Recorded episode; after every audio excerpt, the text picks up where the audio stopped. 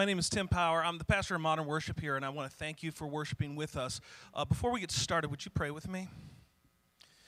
Lord God, what an amazing life it is to live in you. What an amazing thing it is to know you and to be known by you and to make your love known to others.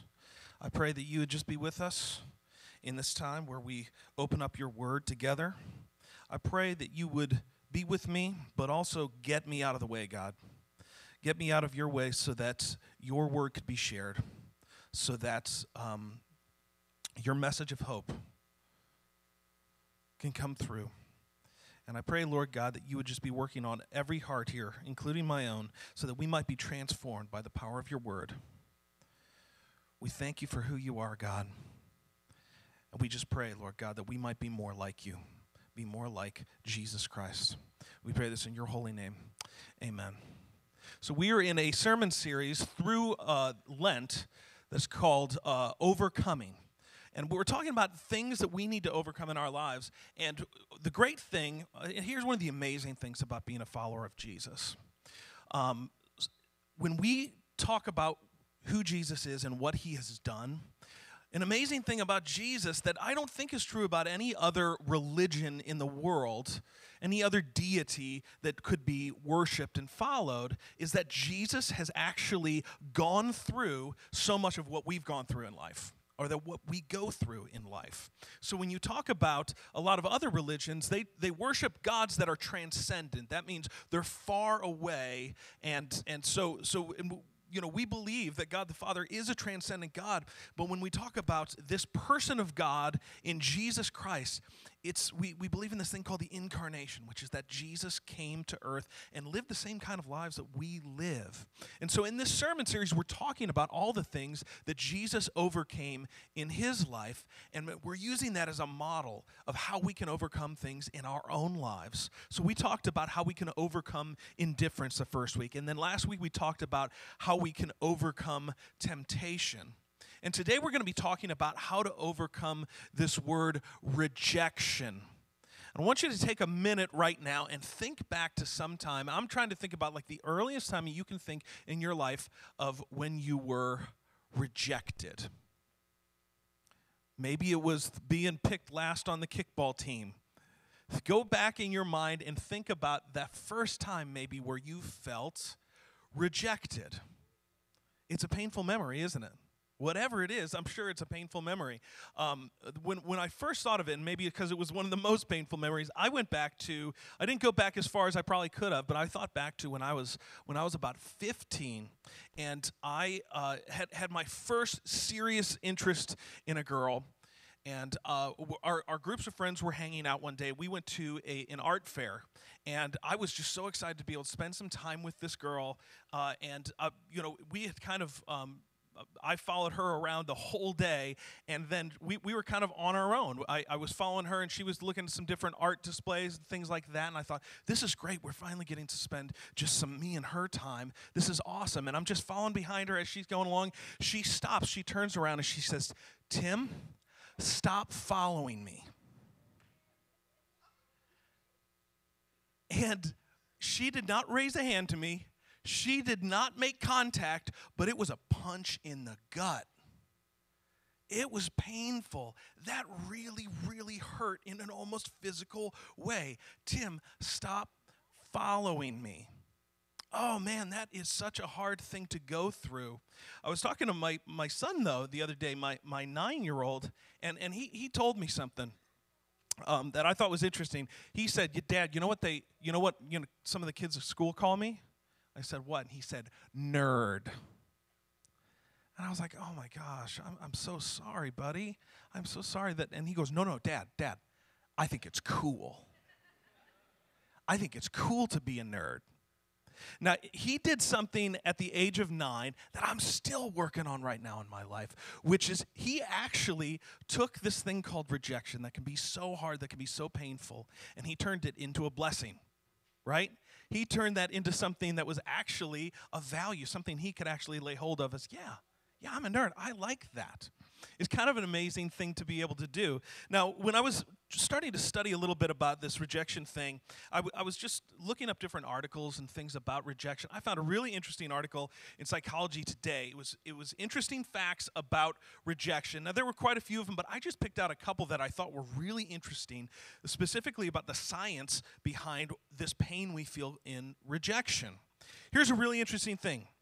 Rejection, they've found, piggybacks on the physical pain pathways in the brain the physical remember when i said that when she said stop following me it was like a punch in the gut. It really felt like a punch in the gut because rejection piggybacks on those same neural pathways that, that we feel pain. Now related to that did you know that if you take tylenol it can relieve some of the pain of rejection some of the same psychological pains because it's the same neural pathways. So you actually can relieve some of the pain of rejection by taking Tylenol. Here's, here's another really interesting uh, idea rejection temporarily lowers your IQ. It temporarily lowers your IQ when you feel the pain of rejection. That means you don't just get sad, you get stupid sad when you feel rejected. Here's another interesting thing is that rejection does not respond to reason. Rejection doesn't respond to reason. They did a study where they basically had actors who would reject people in, in, a, in a lab setting. Okay, they would they would say uh, things that would be that would you know elicit that response pain of rejection. And here's the strange thing: they could they could even tell the people that were in the study, "You're about to get rejected by an actor." And it still wouldn't make a difference. The person still felt the same pain. They would sometimes even tell the people, You're about to get rejected by somebody who's a member of the KKK. So they tried to say, like, this person is part of a group that you would totally not care about their opinion. And yet, it still elicited the same pain response in those people. It does not even respond to what we to our reason, our sense of reason. Doesn't that mean something? That means rejection is a very, very powerful thing to us. It's a very, very powerful thing in how our mind and even our body responds to it. Well, like I said earlier, we actually are not alone in our feeling of rejection. In fact, our Savior Jesus felt rejection on the earth in the same way that, that we feel it. And maybe um, I, I would venture to say, in a much deeper way than we've ever even experienced it in our lives. And so, what I want to do is, I want to look at a passage of Scripture. I've got a real Bible. I'm going old school today, guys. So, um, I'm going to turn right now to a passage in the book of Luke. And what I want to read, this is actually continuation. Last week when we talked about Jesus being tempted in the wilderness, we were in Luke chapter 4. So I'm going to read, uh, continue basically right after Jesus was tempted by the devil and he overcame temptation. Now we're going to see what kind of what kind of trouble he gets into. Now this is when Jesus actually is starting his earthly ministry. Okay, I'm going to read starting in uh, chapter 4 of Luke, verse 14. And try to stick with me. It's a little bit of a lengthy passage. Jesus returned in the power of the Spirit to Galilee. And news about him spread throughout the whole countryside. He taught in their synagogues and was praised by everyone. Jesus went to Nazareth, where he had been raised. On the Sabbath, he went to the synagogue, as he normally did, and stood up to read. The synagogue assistant gave him the scroll from the prophet Isaiah. He unrolled the scroll and found the place where it is written the Spirit of the Lord is upon me, because the Lord has anointed me. He has sent me to preach good news to the poor, to proclaim release to the prisoners, and to recover uh, and, to, and recovery of sight to the blind, to liberate the oppressed, and to proclaim the year of the Lord's favor. He rolled up the scroll, gave it back to the synagogue assistant, and sat down. Every eye in the synagogue was fixed on him he began to explain to them, Today, this scripture has been fulfilled just as you heard it. Everyone was raving about Jesus. So impressed were they by the gracious words flowing from his lips. They said, This is Joseph's son, isn't it? Then Jesus said to them, Undoubtedly, you will quote this saying to me, Doctor, heal yourself. Do you uh, do here uh, do here in your hometown what you what we've heard you did in Capernaum? And he said, I assure you, no prophet is welcome in the home in the uh, in the prophet's hometown. And I can assure you that there were many widows in Israel during Elijah's time when it didn't rain for three and a half years, And there was a great food shortage in the land. Yet Elijah was sent to none of them, but only to a widow in the city of Zarephath, in the region of Sidon. There was also many persons with skin diseases in Israel during the time of the prophet Elijah, but Elisha, but none of them were cleansed. Instead, uh, Naaman the Syrian was cleansed. When they heard this, everyone in the synagogue was filled with anger. They rose up and ran him out of town. They led him to the crest of the hill on which, uh, on which their town had been built so that they could throw him off the cliff. It's not going well, guys. But he passed through the crowd and went on his way. Okay, so this is Jesus' launch day. This is this is the celebration Sunday of his first day with his ministry. How did it go? I would, I would venture to say that Jesus' ministry launch did not go all that great. Really interesting. Jesus comes in, and, and I just want to set it up. Why, why did they get so angry? He basically came up and he read from the book of Elisha, which, which foretells of a Messiah, and he basically said, That's me. I'm the guy that they're talking about in this. And you know what the people say? Isn't this Joseph's son? It's one of those experiences, right? Where where have you ever had that situation where where you're you're around the people that you grew up with and yet they treat you like you're a little kid still? You've grown up. You've accomplished a lot, but then you come back to your hometown and then the people still treat you like you're a little kid. That's exactly what they're doing to Jesus. They're saying, What are you talking about? You're just Joseph's son. They're rejecting Jesus. And not only are they rejecting him, when, when he basically says that, I think that's a great line. A prophet is without honor in his own hometown. He's basically saying that nobody's going to respect me because I grew up here. It's hard. It's hard. And he experiences this powerful, powerful rejection from the people that, that should be accepting him. Now, um, this is talked about again, even by, the, uh, by Peter the apostle. Um, he's talking to uh, uh, a church that has experienced a lot of persecution in, in 1 Peter. And this is what he says. I think this is so fascinating. In ch- chapter 2, verse 4, it says, Now you are coming to him, to him, Jesus, you are coming him as to a living stone, even though this stone was rejected by humans. And we just saw that, right? Jesus being rejected by people. From God's perspective, is chosen and valuable. You yourselves are being built like living stones into a spiritual temple you are being made into a holy, holy priesthood to offer up spiritual sacrifices that are acceptable to God through Jesus Christ. Thus it is written in Scripture Look, I am laying up a cornerstone in Zion, chosen and valuable. The person who believes in him will never be ashamed. But listen to this this is, this is so key. So God honors you who believe. For those who refuse to believe, though the builder, though the stone the builders tossed aside has become the capstone. This is a stone that makes people stumble and a rock that makes them fall. See what they just said? The stone that the builders rejected became the cornerstone. And I just want you to think for a second. I wonder in your life, what rejections in your life does God want to build your future on? What rejections that you've experienced in your life are the things that God wants to use to build your life on? Because sometimes rejection, and this is really hard to get because we think of rejection as so negative, and it can be, rejection can be the birthplace of redemption rejection can be the birthplace of redemption. I saw a TED talk one time, and there was about this guy who, when he was really young, um, and he grew up in China, he had so much rejection from the other kids in school.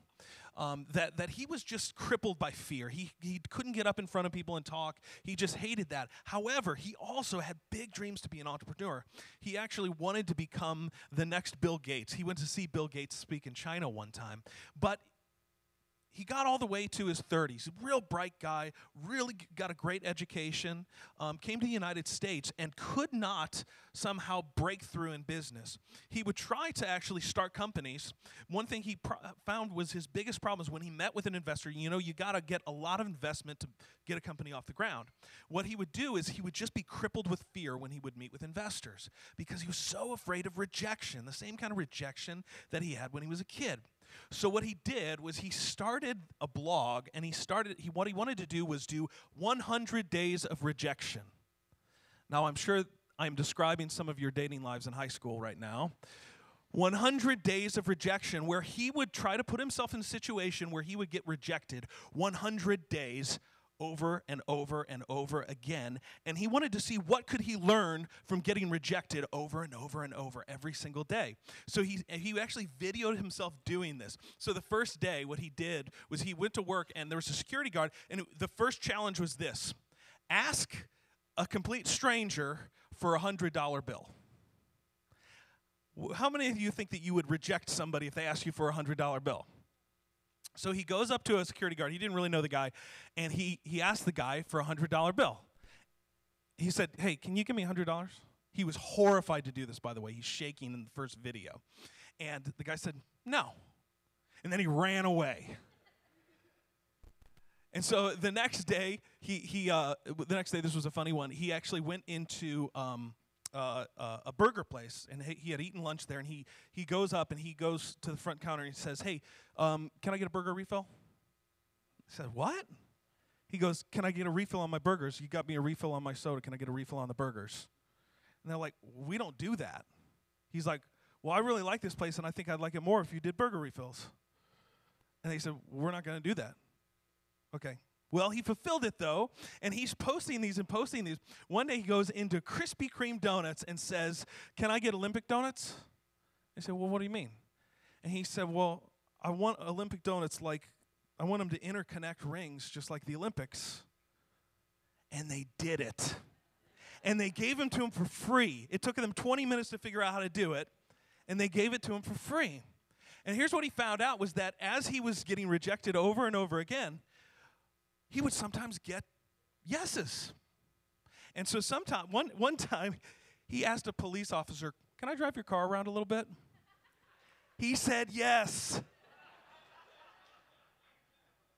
And he said, you know, I, what I learned is uh, so there's so much to the phrase, you have not because you ask not. There's also so much to be learned about when, when people say no, sometimes you can learn so much about their no. Sometimes they can tell you so much about, they'll, they'll tell you, here's why I'm saying no, and you can learn more about that situation so that you can leverage that in your ne- next ask. So, so it was a really amazing thing. But here's the biggest thing that he found out was that rejection is not actually what you think. Rejection is not failure, rejection is an opportunity. Rejection is an opportunity. So, so what he really uh, i think you know we, we learn this when we actually look at the lives of people who have accomplished great things. Who here knows that, that walt disney was once fired from the kansas star for lacking imagination? He was rejected. You know steve jobs was fired by apple before he returned and made it the company it is today.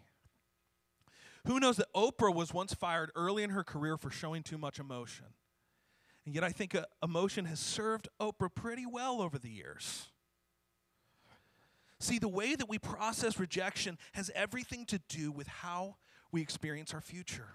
How we process rejection has everything to do with how we experience our future. And we can process rejection a couple ways. So I want to give three ways that we might process rejection. The first way is this retaliation. Sometimes we decide we want to get back at people because we feel rejected. Now, this can this can sometimes. I, there was a guy who recently wrote a self help book. Um, I can't remember the title. It was something like "Get Back at Him."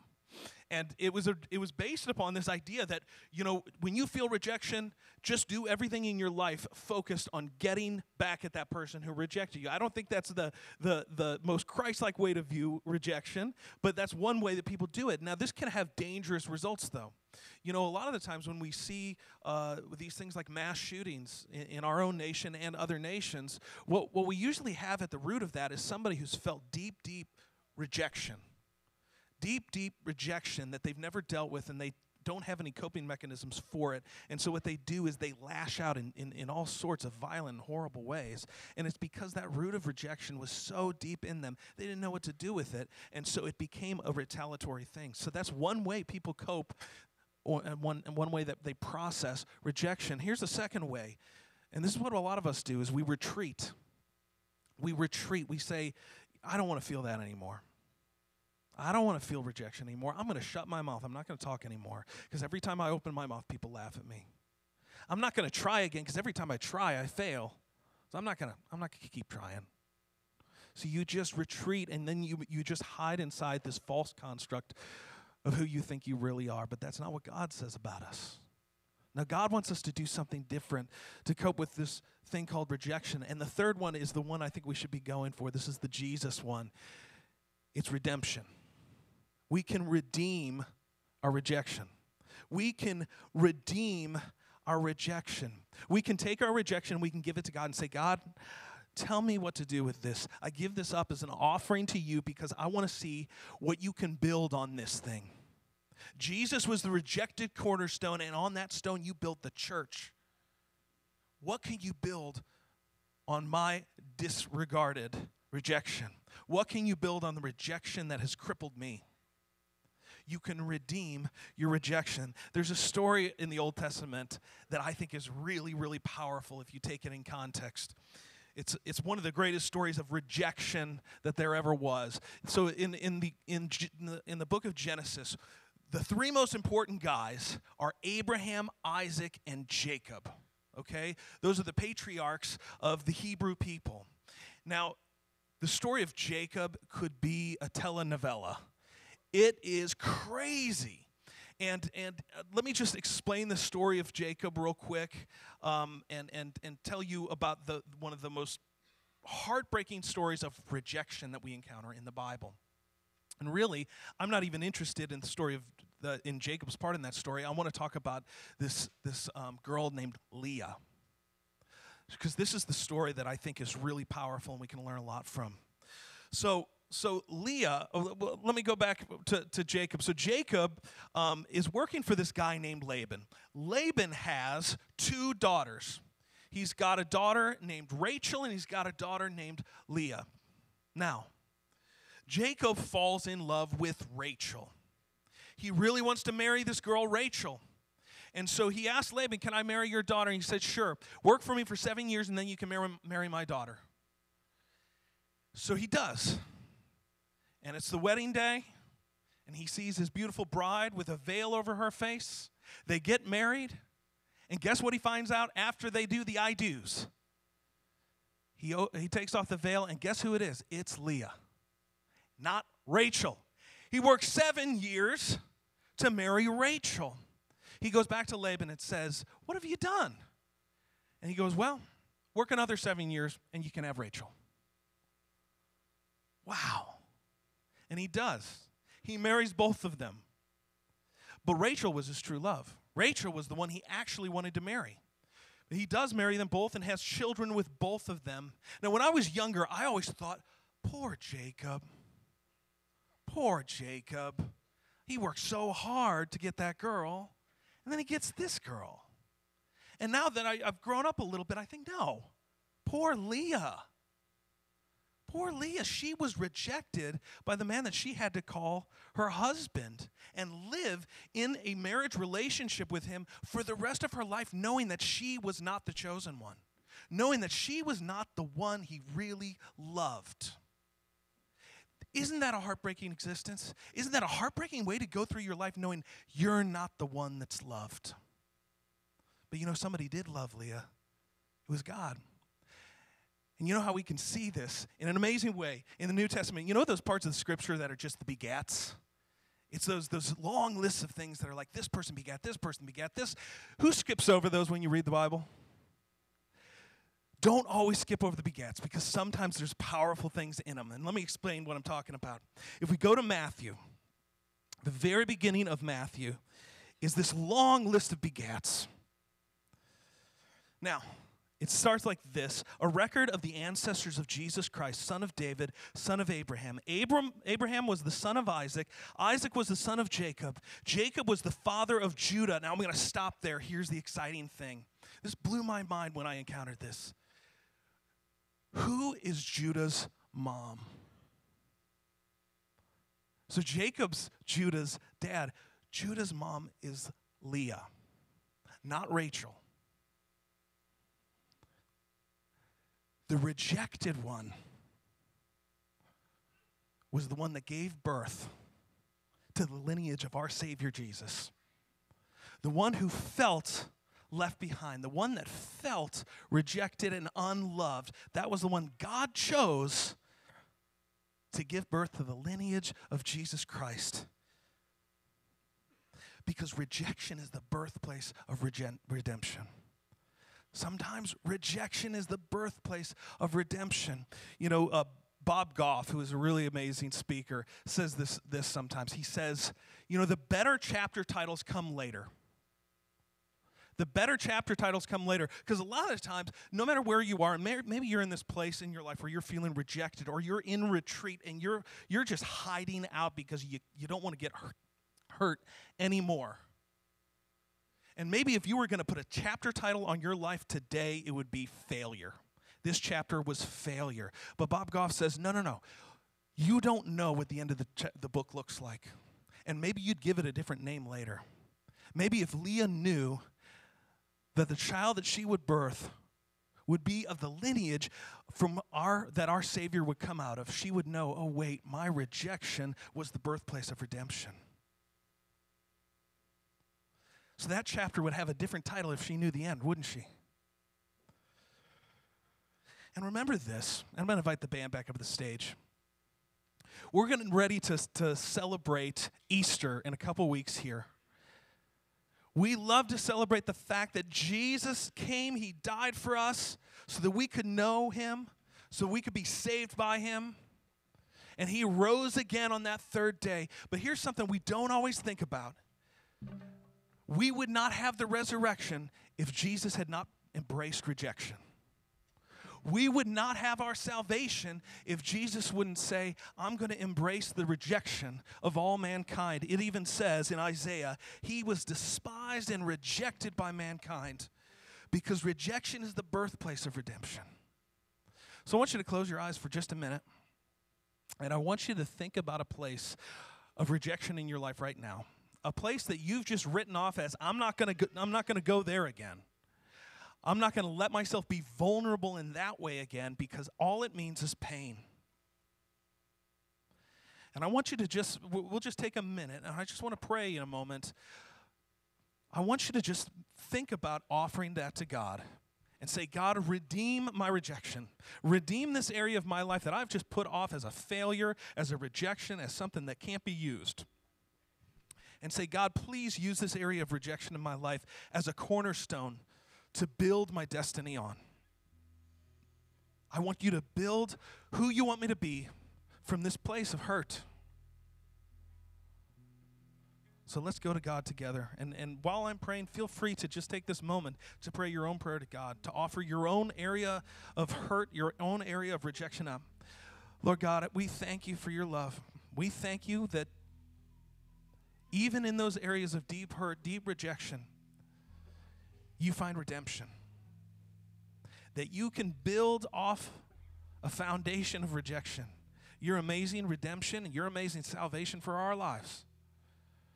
And Lord God, if there is anyone in this place who has not encountered you on a deeply personal level, they haven't been able to say yes to you and say,